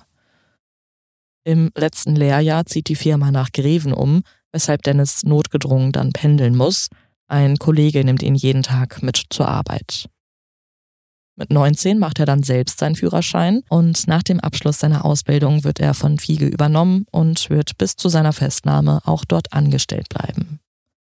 Mit 19 Jahren ging er das erste Mal in ein Bordell. Der Angeklagte beschreibt sich zu diesem Zeitpunkt als ohne Selbstbewusstsein. Dort lernt er eine thailändische Sexarbeiterin namens Sarissa kennen, aber alle nennen sie nur Sherry. Er geht dreimal zu ihr, dann tauschen sie die Nummern aus und treffen sich fortan auch privat, also jetzt ohne dass er irgendwas bezahlen muss, sondern quasi als Date. Dennis verliebt sich in sie und die beiden beginnen auch eine Beziehung. Neben dieser Beziehung arbeitet sie allerdings weiterhin im Bordell. Davon ist Dennis jetzt nicht begeistert, man kann es sich vorstellen, aber es ist halt auch ihr Job und sie hat jetzt auch gerade nicht besonders viele andere Möglichkeiten. Die Beziehung wird schnell toxisch. Dennis ist emotional abhängig von seiner Freundin. Wenn er sich jetzt nicht so verhält, wie sie es sich wünscht, dann bestraft sie ihn, zum Beispiel mit Liebesentzug oder indem sie ihn einfach komplett ignoriert. Irgendwann erfährt Dennis, dass sie nebenbei noch mit zwei anderen Männern eine Beziehung führt. Als er das anspricht, wird sie wütend und versteht das Problem nicht, also sie findet das ganz normal. Im Laufe der Beziehung hatte Sherry mehrfach vorgeschlagen, dass er ihre beste Freundin aus Thailand heiraten solle, damit diese nach Deutschland kommen kann. Sie schlägt das dann auch noch für ihre Cousine vor und für ihre Schwester, die ein Kind hat. Obwohl Dennis diese Idee gar nicht gefällt und er am Anfang auch immer wieder Nein sagt, reist er dann 2017 trotzdem mit Sherry in ihr Heimatland, um die Schwester kennenzulernen. Schließlich heiratet er diese auch vor Ort. Bei dem Flug hatte Dennis übrigens herausgefunden, dass Sherry eine Transfrau ist. Das hatte sie ihm nie erzählt und das war ihm physiologisch auch nicht aufgefallen.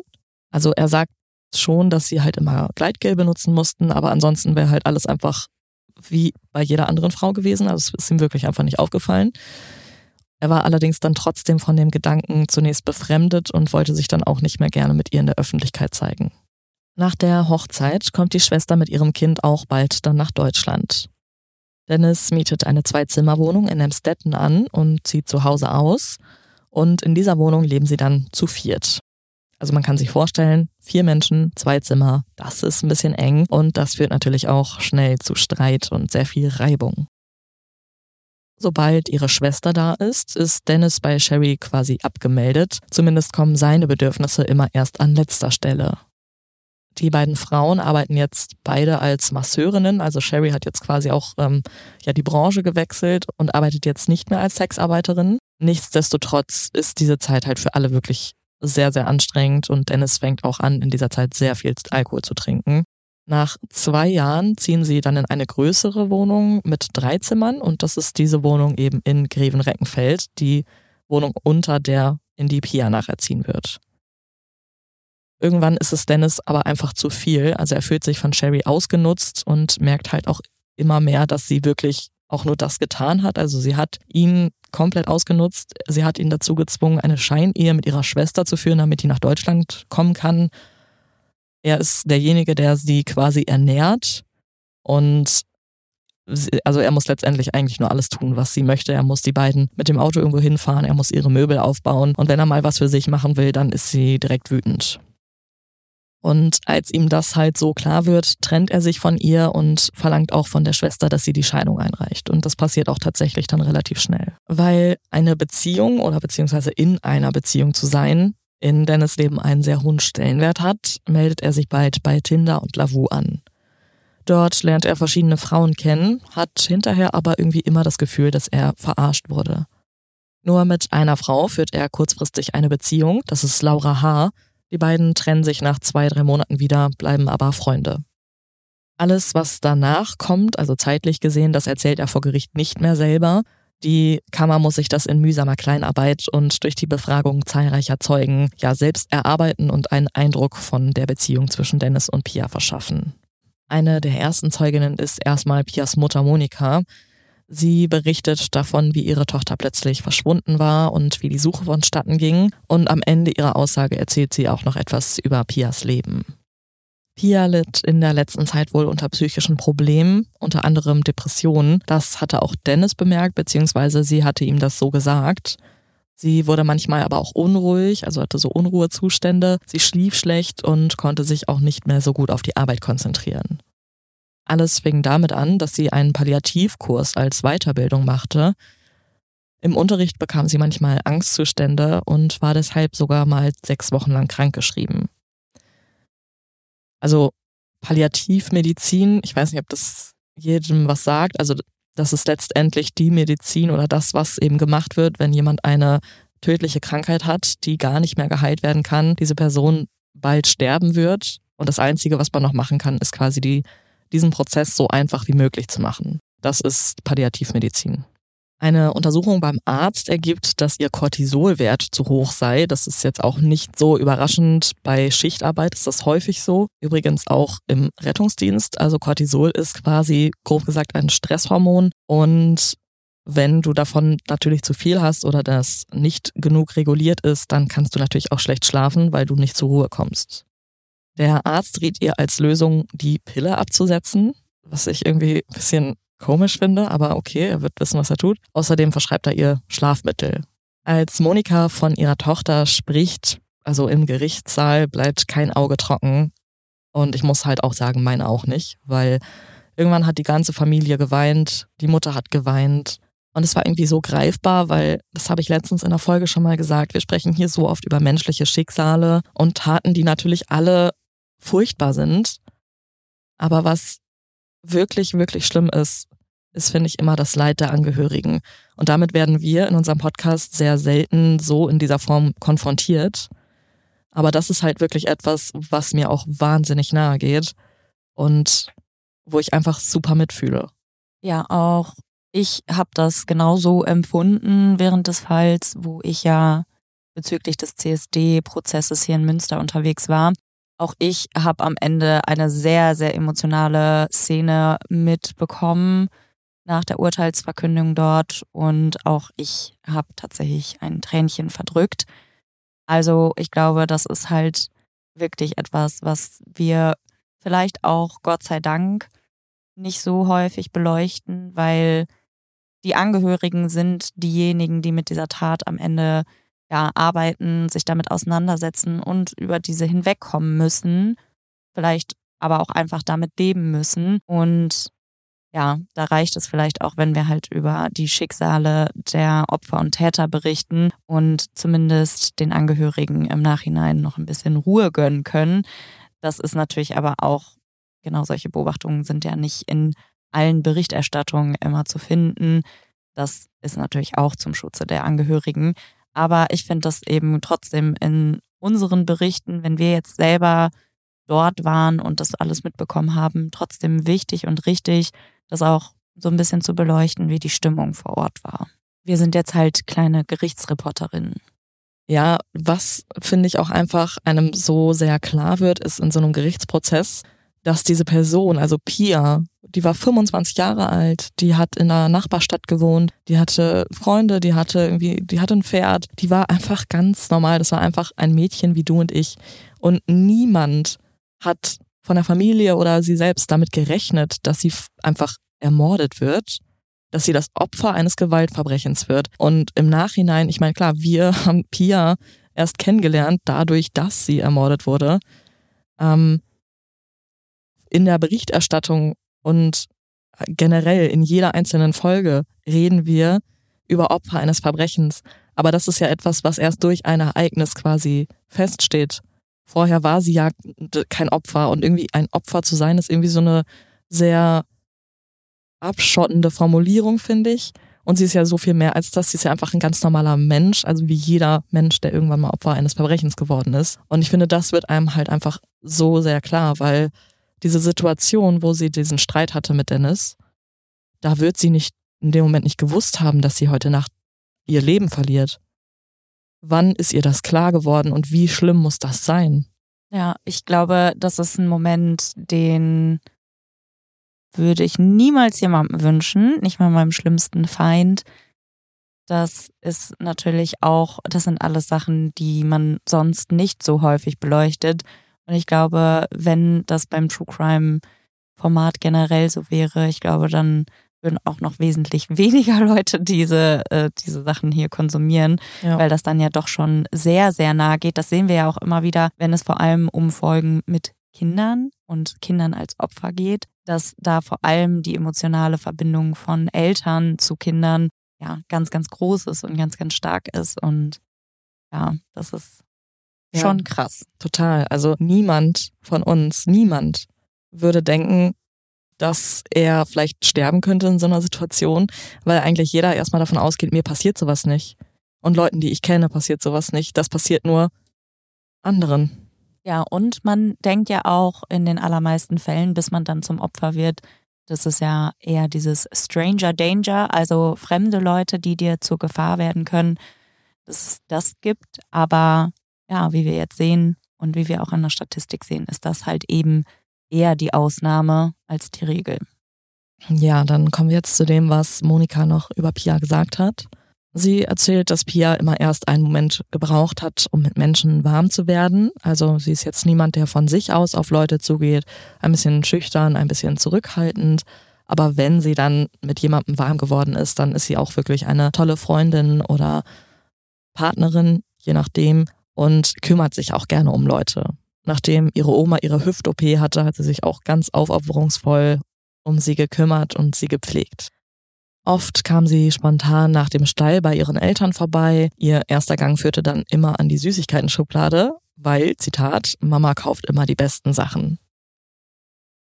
Manchmal kam es dann auch vor, dass sie vorher angerufen hat und gesagt hat, oh, ich komme vorbei, was gibt's zu essen? Und dann hat Monika gesagt, sowas wie Spaghetti. Und dann hat Pia gesagt, na, ich will aber lieber Auflauf. Und dann hat Monika geschildert, dass sie dann noch eben schnell einkaufen gefahren ist, weil die Tochter kommt ja vorbei und dann will sie ja auch das Lieblingsessen kochen. Nach der Aussage von Monika endet, wie ich sagen muss, zum Glück der zweite Prozesstag, denn das war zum Schluss, es ist wirklich wahnsinnig emotional und ich glaube auch für die Familie unfassbar anstrengend. Und da hatten wir zumindest dann erstmal ein paar Tage Pause. Dennis H. hatte in der Untersuchungshaft noch mit der psychologischen Sachverständigen über die Tat und vor allem auch über Pia gesprochen, weshalb diese dann am dritten Prozesstag als Zeugin sehr viel Licht ins Dunkel bringen kann. Anfang 2022 sieht Dennis Pia bei Lavu. Er kennt sie vom Sehen, das sind ja schließlich Nachbarn, und er schreibt sie dann an, ob sie nicht mal zusammen ein Bier trinken wollen. Pia stimmt zu und die beiden treffen sich von da an regelmäßig. Zu den Treffen gibt es immer Alkohol, laut Dennis Aussage auch stets in sehr großen Mengen, und zwar auf Pias Betreiben hin. Nüchtern sei Pia eher zurückhaltend und ruhig gewesen, doch wenn sie dann getrunken hat, dann sei sie auch aus sich herausgekommen und habe auch viel gelacht.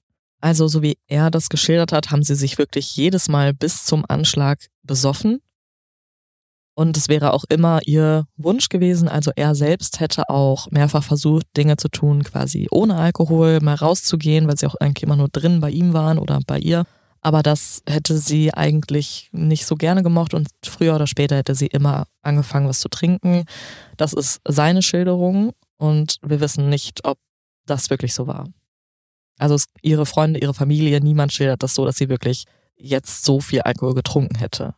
Okay, das kann ich auch verstehen. Ich glaube aber, dass man vor allem in so Situationen, wo man vielleicht auch jemanden datet, wo man jemanden trifft auf eine andere Art und Weise als nur platonische Freundschaft, sei es jetzt eine Freundschaft bloß, sei es jetzt, dass man einfach mal guckt, was so geht, da kann ich schon verstehen, dass wenn man eher so der, ja, der schüchterne, zurückhaltende Typ ist, dass man, wenn man dann so ein bisschen den Komfort im alkoholisierten Zustand hat, dass man sich das dann auch immer wieder wünscht. Hier sieht es ja aber auch schon wirklich so aus, als habe er das Ganze in so eine richtige Date-Richtung lenken wollen. Sie hat es aber vielleicht mehr so als hinter zugezogenen Gardinen so ein bisschen als vielleicht heimlichen Flirt gesehen, wenn wir seiner Geschichte jetzt so Glauben schenken dürfen. Ja, genau. Am Anfang ist das alles noch relativ freundschaftlich. Sie unterhalten sich, sie schauen Filme oder rauchen Shisha. Pia zeigt dann außerdem Interesse an den Konsolenspielen, die Dennis immer zockt.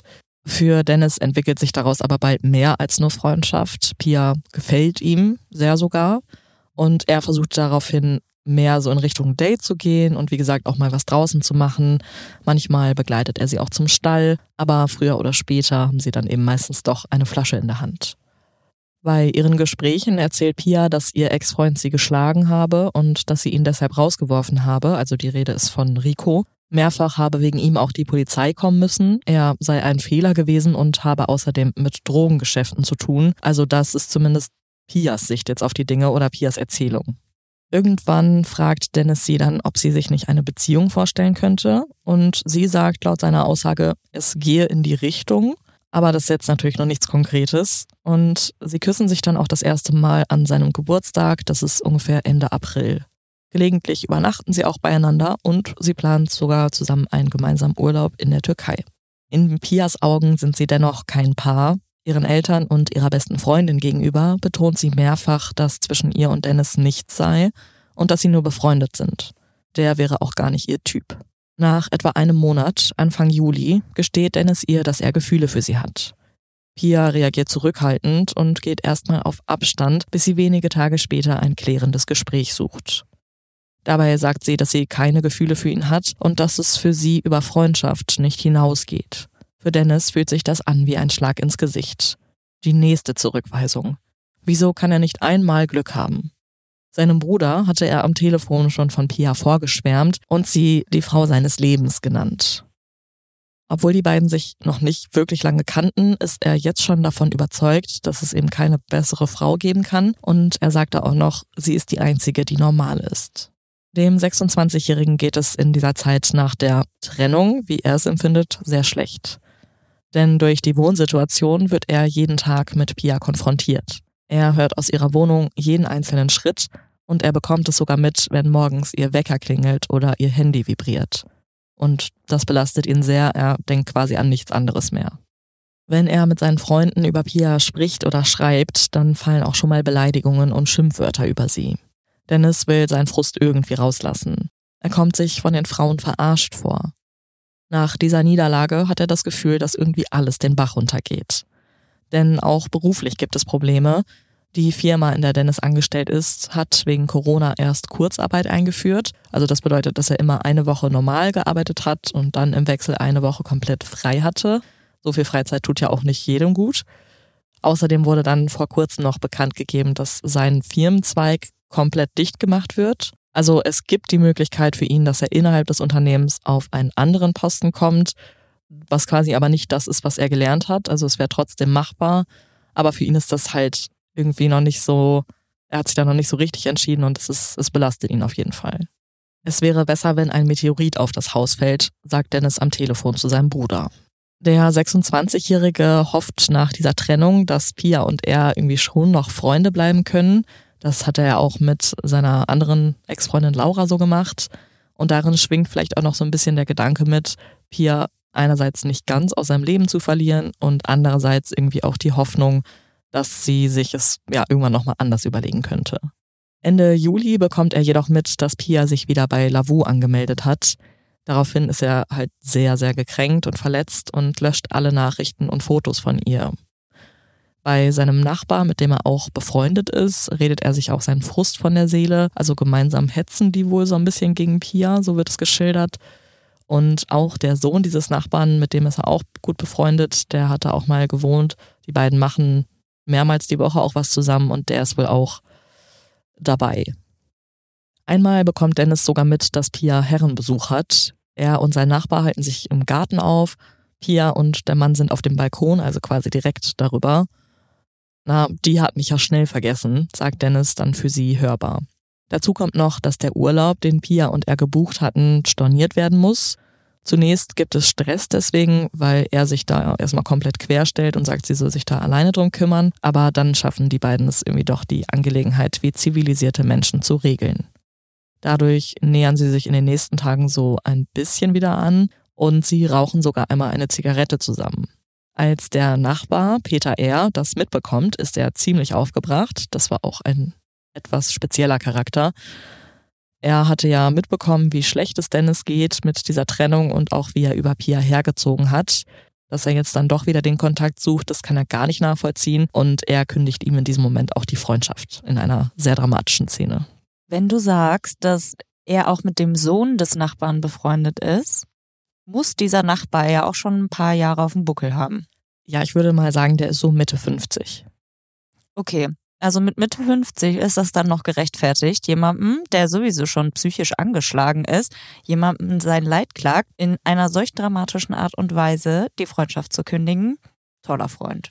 Ja, also. Dann kann er auch auf den verzichten. Tut mir leid, aber dann kann man auch wirklich auf den verzichten. Also dieser Peter R. war auch als Zeuge vor Gericht und als er gesprochen hat, hat er teilweise mehr von seinen eigenen psychischen Problemen gesprochen, als äh, die Fragen beantwortet, die ihm gestellt wurden. Also das war wirklich ein sehr spezieller Typ.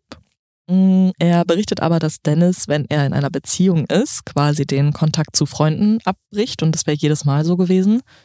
Er sei dann nur noch auf die Frau fixiert und ja, hat dann quasi alles andere ausgeblendet. Also wahrscheinlich hat ihn das sehr gestört und vielleicht hatte er dann Sorge, dass er wieder abgemeldet ist so oder so ähm, verstehen muss man das nicht. Und dieses auf die Freundin dann komplett fixiert sein, das bestätigt auch die Zeugin Laura H., die auch vor Gericht aussagt. Sie war ja, wie gesagt, selbst zwei, drei Monate mit Dennis zusammen, sind jetzt aber zu diesem Zeitpunkt eigentlich ziemlich gute Freunde. Also man kann fast sagen, beste Freunde. Er sei aber in der Beziehung so ein bisschen zum Ja-Sager geworden. Das wäre vorher nicht so gewesen. Er habe keine eigene Meinung mehr gehabt und sich auch völlig untergeordnet. Die Psychiaterin, die Dennis schon während der U-Haft exploriert hat, kann diesen Eindruck untermauern. Dennis H. sei freundlich und zugewandt, jedoch liege seinen Äußerungen manchmal eine passive Aggressivität zugrunde. Bei ihrem Gespräch stellte er Pia in einem sehr negativen Licht dar. Wenn er von seinem Leben berichtet, dann begibt er sich stets in die Opferrolle. Das haben wir schon so ein bisschen gemerkt, auch vor allem, dass er Verantwortung für Fehler externalisiert. Also es sind immer andere schuld, wenn etwas in seinem Leben schief läuft. Was Beziehungen angeht, sind es immer die Frauen. Dass er so viel getrunken hat, daran war Pia schuld. Und dass er Pia umgebracht hat, daran ist mehr oder weniger für ihn der Taxifahrer schuld. Dennis H. neige zu Bindungsangst und passe sich bis zur Selbstschädigung an seine Partnerin an. Er habe ein geringes Selbstwertgefühl. Ein IQ-Test ergibt einen durchschnittlichen Wert von 97. Im Leben sei es ihm wichtig, in einer Beziehung zu sein. Dabei geht es ihm eigentlich weniger um die Frau als Individuum, sondern mehr um die Beziehung oder eben den Fakt, in einer Beziehung zu sein, denn das stärke sein Selbstwertgefühl. Die Frau hat in dieser Konstellation eigentlich nur die Funktion eines Objekts, das den Selbstwert stärken soll. Und das erklärt auch, warum er nach den Trennungen, zum einen von Laura, aber vor allem von Pia, so am Boden zerstört war obwohl sie nur vergleichsweise kurz zusammen waren.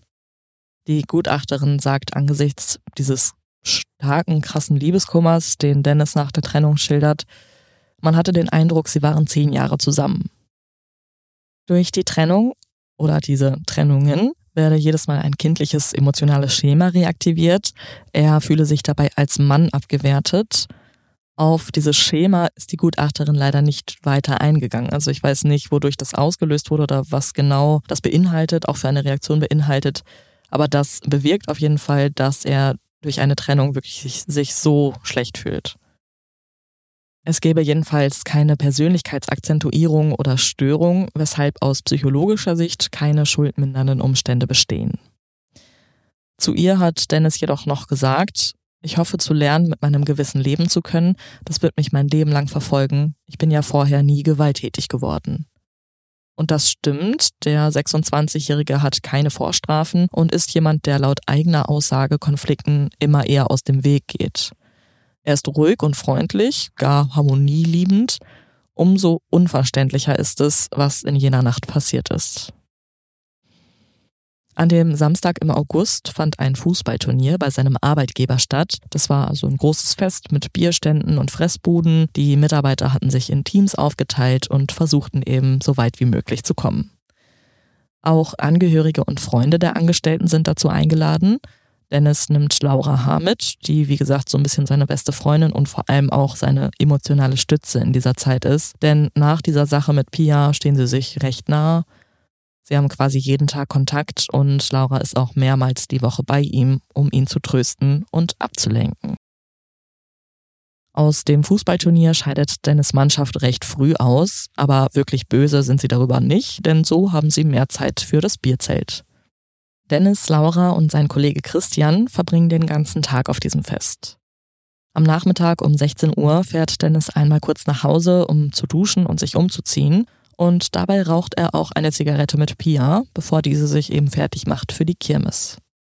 Eigentlich hatte Dennis Pia auch eingeladen zu diesem Fest, aber sie hat ihm abgesagt. Um Mitternacht ist das Fest bei Fiege vorbei.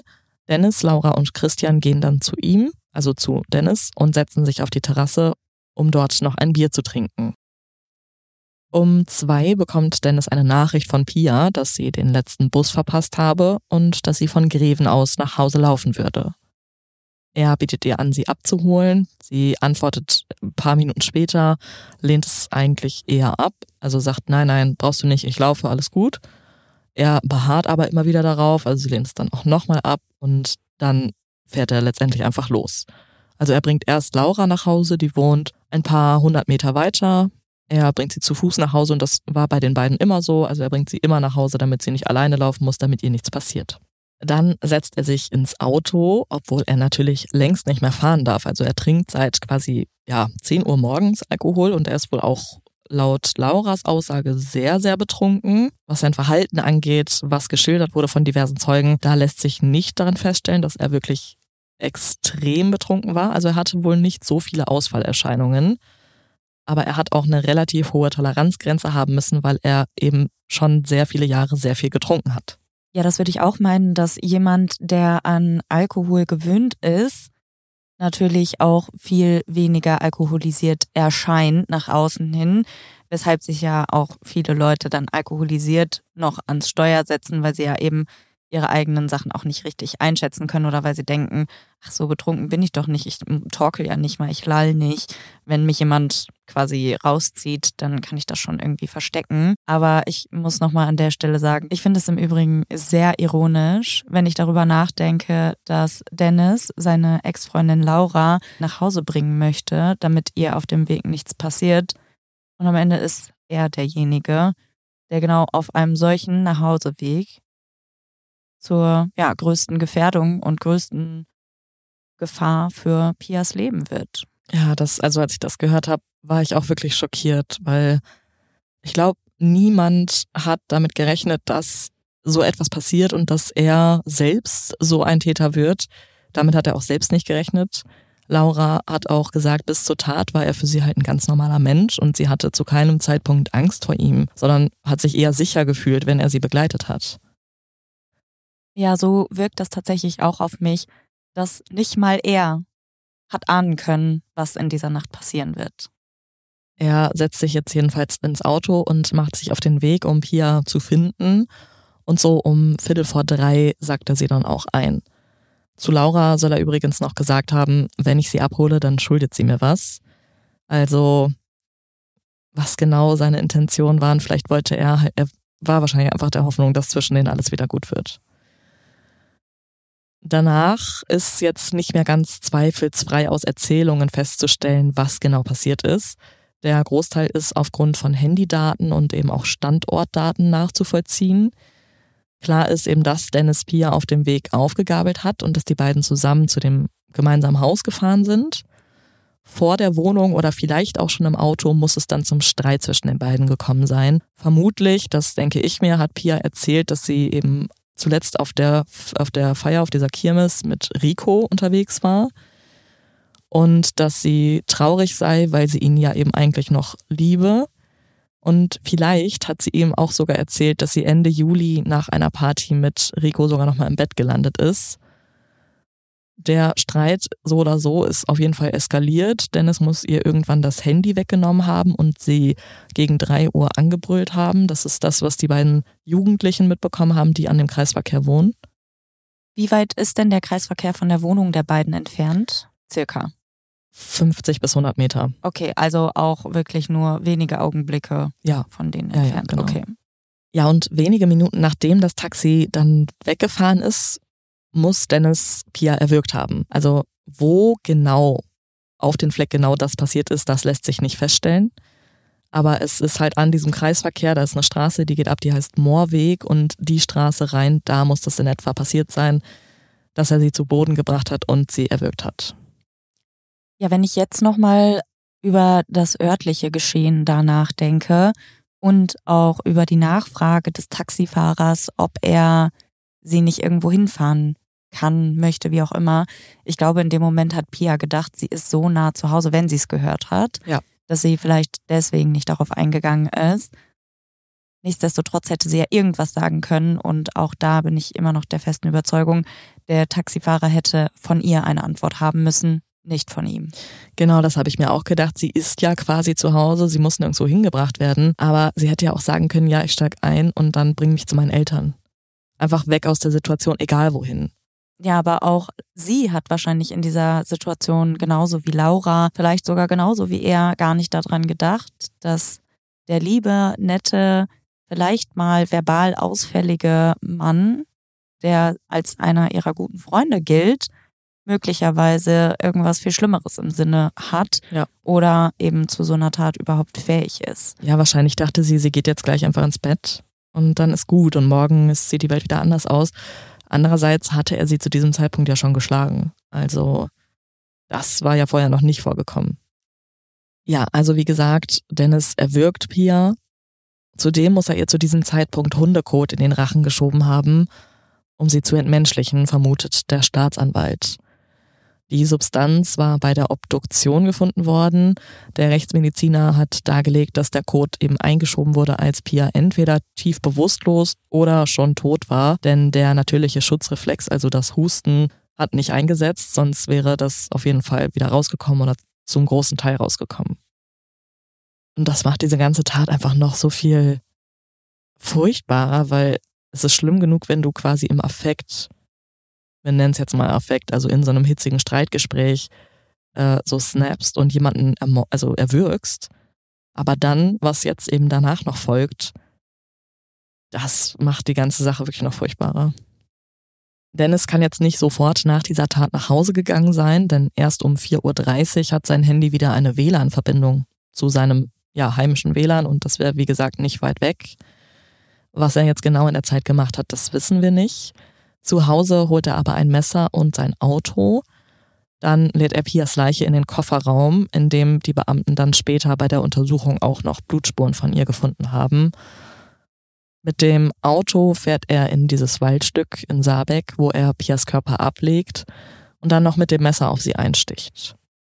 Ein Stich geht in den Bauch und ein paar andere gehen noch in den Hals, wodurch fast der Schädel abgetrennt wird. Er will sicher gehen, dass sie tot ist. Ihm ist klar, wenn sie es nicht ist, hat er ein Problem und später, ja, ist halt klar, also so oder so hat er halt ein Problem, ganz eindeutig. Ich frage mich in der Zeit zwischen dem ja, Wegfahren und dem Verbinden seines Handys mit dem Router sind ja schon fast anderthalb Stunden vergangen. Eine Oder eine Stunde. Und in der ganzen Zeit hat sie sich ja nicht bewegt, nicht geatmet, gar nichts. Was, was zur Hölle dachte er? Aus was für einem Delirium sollte sie da irgendwie wieder zurückkommen? Warum dann noch drauf einstechen? Also, das kann man mir nicht erklären. Das persönlich hat für mich tatsächlich auch ebenso wie ja dieses Hundekot in den Rachen einführen einen ganz, ganz starken Beigeschmack von Overkill, Entmenschlichung und Demütigung. Ja, total. Und also er sagt halt, er wollte quasi sicher gehen, dass sie wirklich tot ist. Und deshalb war zunächst auch nur ein Totschlag angeklagt. Das ist ja ein bisschen ähm, Verfahren in diesem Fall oder verzwickt, weil er zu dem Zeitpunkt, als er sie erwürgt hat, laut seiner Aussage nicht davon ausging, dass sie wirklich tot ist. Und er erst später auf sie eingestochen hat, in, also in dem Glauben, dass er sie zu diesem Zeitpunkt tötet. Zu dem Zeitpunkt war sie aber schon tot und eine Leiche kannst du nicht töten. Und deswegen war zunächst ein Totschlag angeklagt, weil eben auch dieser Streit vorausging, weil es für niemanden absehbar oder irgendwie geplant war, dass diese Tat stattfindet. Aber Der Staatsanwalt hat schon während des Prozesses darauf hingewiesen, dass auch eine Verurteilung wegen Mordes in Frage kommt. Denn zum einen ist da dieses übersteigerte Besitzdenken, was, also ne, vom, im Sinne von, äh, wer ist jetzt dein neuer Freund, hat er gesagt, er hat dir das Handy weggenommen, um zu gucken, mit wem sie schreibt. Er war ganz eindeutig sehr, sehr eifersüchtig und hat sie getötet in dem Bestreben, dass sie niemand anders haben kann. So sagt es der Staatsanwalt, also sind das niedere Beweggründe. Und dazu kommt natürlich auch noch jetzt die Sache mit dem Hundekot. Auch das zählt dazu, das ist eben eine Entmenschlichung. Und dann ist da ja eben halt noch der Umstand, dass er danach nochmal auf sie eingestochen hat, in dem Denken, dass er sie dann tötet. Und letztendlich ist es auch so, dass Dennis H. wegen versuchten Mordes und Mordes aus niederen Beweggründen und aus Verdeckungsabsicht zu lebenslanger Haft verurteilt wird. Also die zweite Tat, quasi das Erstechen, ist der versuchte Mord, denn die Frau war schon tot. Also deswegen wird es als versuchter Mord gezählt. Das kannte ich jetzt so noch nicht. Sehr interessant. Ich wollte nämlich auch gerade sagen, ich hätte da natürlich eher noch gedacht, dass das ja eine Leichenschändungstat ist oder irgendwie irgendwas in die, die Störung der, mhm. der, der Totenruhe, irgendwie ja. sowas. Weil er ja auch da ja schon eigentlich hätte auch davon ausgehen können, nicht nur zeitlich gesehen, dass sie halt nicht mehr wach wird, er hätte ja auch ihren Puls checken können. Er hätte ja alles checken ja. können. Also ja, aber verrückt, dass das dann ähm, quasi Mord und versuchter Mord ist. Finde ich auch total ungewöhnlich. Also habe ich so noch nicht gehört. Die Richterin spricht in der Urteilsverkündung eben auch von diesem nicht nachvollziehbaren Besitzdenken und sagt, dass die Tat seinen Wunsch nach Bestrafung und Vergeltung befriedigen sollte. Zu dem Hundekot sagt die Richterin, wir werten das als Entpersonalisierung. Mit dieser Tat will jemand nichts anderes ausdrücken, als dass das Leben der anderen Person gleichzusetzen ist mit Exkrementen. Das passt ja auch ganz gut genau dazu, was er dem Taxifahrer vorher noch über Pia gesagt hat. Und zwar, dass sie es in seinen Augen ja nicht wert ist, dass man ihr hilft. Und dieser Hundekot bei der Obduktion, der zeigt mir das genau nochmal, dass er das wirklich in diesem Moment von ihr gedacht hat. Letztendlich ist das Urteil in diesem Fall erst vor wenigen Wochen gefallen. Das heißt, es ist noch nicht rechtskräftig. Ich weiß zu diesem Zeitpunkt nicht, ob irgendeine Partei Revision einlegen wird. Falls da noch irgendwas kommt, das vielleicht zurückgenommen werden muss, weil das nicht genug begründet ist oder aus welchen Gründen auch immer, dann halten wir euch natürlich auf dem Laufenden. Ich fand diesen Fall einfach so krass, weil der Angeklagte und auch das Opfer einfach so komplett normal wirken. Und gerade beim Angeklagten oder beim eben Verurteilten merkt man, dass es irgendwie dann doch in jedem schlummern kann. Denn bei ihm gibt es jetzt nichts wirklich Auffälliges oder nichts, wo man sagen würde, es hat sich abgezeichnet, dass er irgendwann einen Mord begeht, sondern es war eigentlich von jetzt auf gleich. Niemand hat damit gerechnet.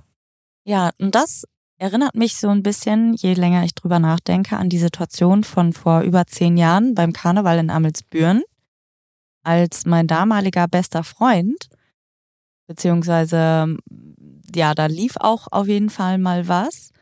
Und da war auch schon aber eben eine siebenjährige Freundschaft vorgegangen. Der hat mir beim Karneval, hat er mich durch das Karnevalszelt dort geprügelt. Er hatte eine Zigarette auf meinem Arm ausgedrückt. Und all das, weil er an diesem Tag zum einen nicht damit umgehen konnte, dass jemand anderes da war, um den ich mich mehr gesorgt und mehr gekümmert habe, dass es jemanden gab, den ich ja auf jeden Fall im romantischen Sinne auch mehr begehrt habe als ihn.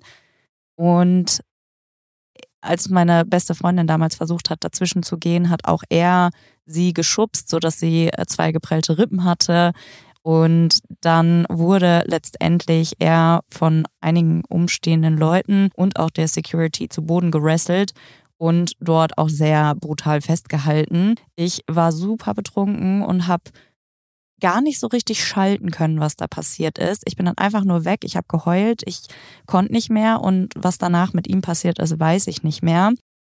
Ich weiß nur, dass ich einige Zeit später einen Brief von der Polizei bekommen habe, weil er damals den Security-Mann wegen Körperverletzung angezeigt hat, weil dieser ihn sehr, sehr unsanft wohl auf dem Boden gewürgt hatte. Was? Um ihn dort festzuhalten. Was fällt ihm ein? Dazu muss man sagen, er hatte mich quasi in dem Sinne durch das Zelt geprügelt, als dass ich vor ihm weglaufen wollte. Er hat mich an dem einen Arm quasi so im festen Griff, ich hatte auch blaue Flecken dort, festgehalten, hat mich dann aber an der anderen Schulter quasi weggeschubst und hat mich dann immer wieder so zurückgezogen und wieder weggeschubst und zurückgezogen, hat mich währenddessen lautstark brüllend durch das ganze Festzelt beleidigt. Und all das eben, weil er eifersüchtig war und weil ich nicht das gemacht habe, was er wollte. Und auch bei ihm, er kam aus einem total guten Elternhaus.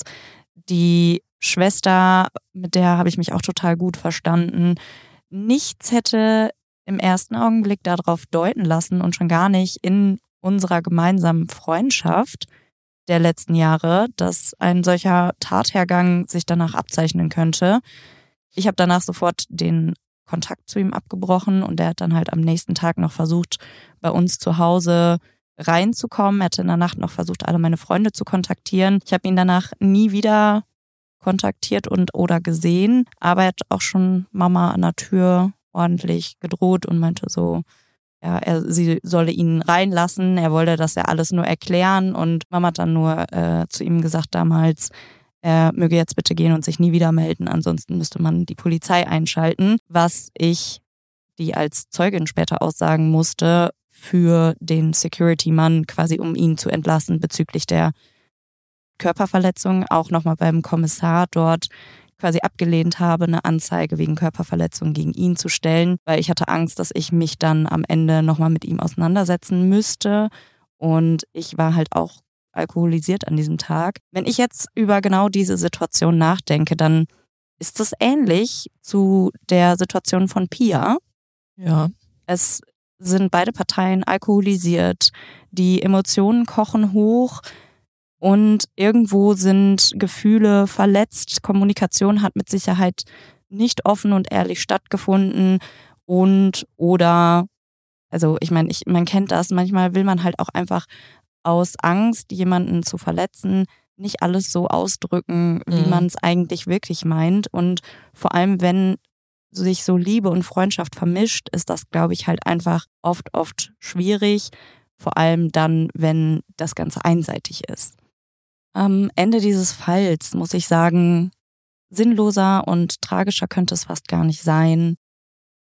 Du hast die ganze Familie von Pia gesehen, du hast Freunde dort gesehen, du hast gesehen, wer Pia geliebt hat und wo sie jetzt ein riesengroßes Loch hinterlässt. Und auch Dennis wird seines Lebens, das garantiere ich dir, da wird er niemals wieder froh. Also auch er scheint mir ein Charakter zu sein, der mit dieser Tat auf Dauer ja auch nicht mehr gut leben kann. Und da ist natürlich die Frage, was kann man vielleicht tun, um solche Situationen präventiv zu verhindern? Was kann man in solchen Situationen tun? Und ich glaube, dass es in diesem Fall natürlich, wir haben es jetzt schon mehrfach angesprochen, der Taxifahrer hätte sein können. Und auch die Tatsache, dass Dennis selber sagt, warum hat er nichts getan, finde ich irgendwie krass, aber auch sehr bezeichnend weil auch in dem Moment hätte Dennis ja nochmal klar werden können, scheiße, das entgleitet mir jetzt hier und eigentlich will ich sie ja vielleicht auch gar nicht schlagen und was weiß ich was. Er hätte ja auch genauso gut mit dem Taxi wegfahren können oder was weiß ich was. Also, dass da auf jeden Fall Versäumnisse waren, würde ich auf jeden Fall so unterschreiben. Nur letztendlich ist Dennis ganz allein für diese Tat verantwortlich und zuständig gewesen. Und die Art und Weise, wie Pia ihm vertraut haben muss, wie Pia sich in seiner Gegenwart gefühlt haben muss, zeigt mir auch ganz eindeutig, dass er das vorher nicht geplant hat, dass er das auch auf jeden Fall so vielleicht gar nicht wollte, nur in seinem verzweifelten Hirn in diesem Moment gar keinen anderen Ausweg gesehen hat. Ja, der Fall ist wirklich für alle Beteiligten einfach nur tragisch. Und ja, ich fand es auf jeden Fall gut, dass ich dir den jetzt und euch den jetzt in diesem Umfang auch erzählen konnte. Also ich weiß, die Folge wird jetzt wahrscheinlich sehr, sehr lang, aber ich fand, also das konnten wir jetzt irgendwie nicht in zwei Folgen aufteilen. Das wollte ich auch nee. nicht. Und deswegen gibt's halt heute einfach mal eine lange Folge. Wir sind damit am Ende des heutigen Falls angelangt. Und wenn ihr bis hierhin durchgehalten habt, dann schreibt uns gerne bei Instagram, was ihr über den Fall denkt.